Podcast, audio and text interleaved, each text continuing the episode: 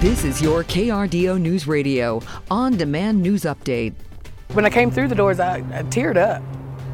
Start, I was really emotional because it could have been a lot worse than what it what it was. It hits you in the gut. It is it's a gut-wrenching feeling knowing that, you know, this gentleman woke up planning to go about his day, take care of his matters or whatever he had to do here at the courthouse. There's new information on that deadly shooting outside of the El Paso County Courthouse. Police found one victim shot to death yesterday, arrested a suspect in the street as he was allegedly screaming, "It's not over."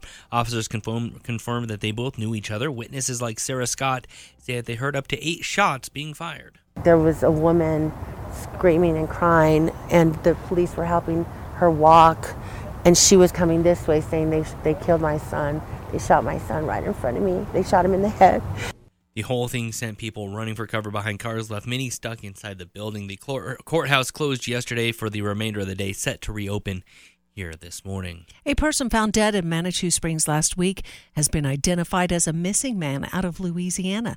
Officials said the body of Corbin DeBoat was fa- found by a hiker near the Intman Trail last Friday, a month after he was reported missing. He was last seen by the trail where his body was found. Investigators do not suspect foul play. Police have now confirmed an arrest in a string of armed robberies. twenty-nine-year-old Eric Fulton was arrested at a motel in North Nevada, south of Austin Bluffs Parkway, ten days ago, following a standoff. This came as police were searching for a suspect accused of robbing three businesses at gunpoint the night before. Police say in all three instances, Fulton is believed to have entered the business using a handgun to demand cash. Police also slapped Fulton with another armed robbery charge for a fourth holdup in late October. Colorado Springs set to remember one of its darkest days. A public memorial will be held Sunday outside of Club Q, marking one year since five people were killed in that mass shooting. Colorado Springs Police Chief Adrian Vasquez reflecting on that day. Moving forward through that week, really learning about, you know, what Thomas James and Richard Fierro had, had really done inside Club Q, and true true heroes, and saved a bunch of lives. And, and just so proud of my, my officers and the fire Uh, fire personnel that responded, and, and the hospital personnel um, that really cared for all of these shooting victims. Two senators from Colorado are doing their part to honor the victims of the Club Q shooting. They introduced a resolution for the Senate to recognize Sunday's one-year remembrance of the attack. It would also support the families of the five lives lost, survivors, the L G B T Q plus community, and everyone else affected by the tragedy.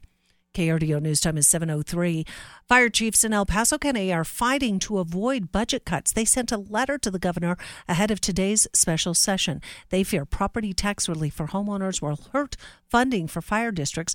They're pitching other options like reducing income tax or proposing a statewide sales tax. Democratic Representative Mark Schneider says the consensus among Democrats: there's strong support for backfilling both school districts and especially fire districts. So I, I think now there is a consensus to backfill one hundred percent of fire districts. Lawmakers on both sides will debate their plans over the next three days on how to prevent a forty percent increase next year.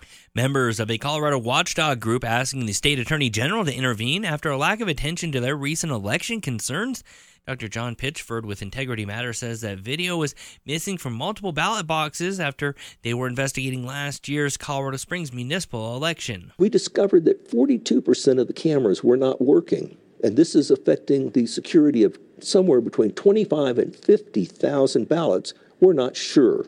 The group first alerted Colorado Springs City Clerk's office about potential election fraud after a ballot was returned from a voter who had died months before the April municipal election. Colorado Springs City Attorney Winnetta Massey opened an investigation, even though the city never received a formal complaint. Massey concluded that uh, the remaining claims submitted by Integrity Matters did not constitute a violation of city code or state law. The group also paid thousands of dollars for open records requests to review security camera footage from all of these cities' drop boxes. Mainly sunny skies, not quite as warm today and not quite as windy. We'll see highs in the low sixties, Colorado Springs about sixty-three in Pueblo.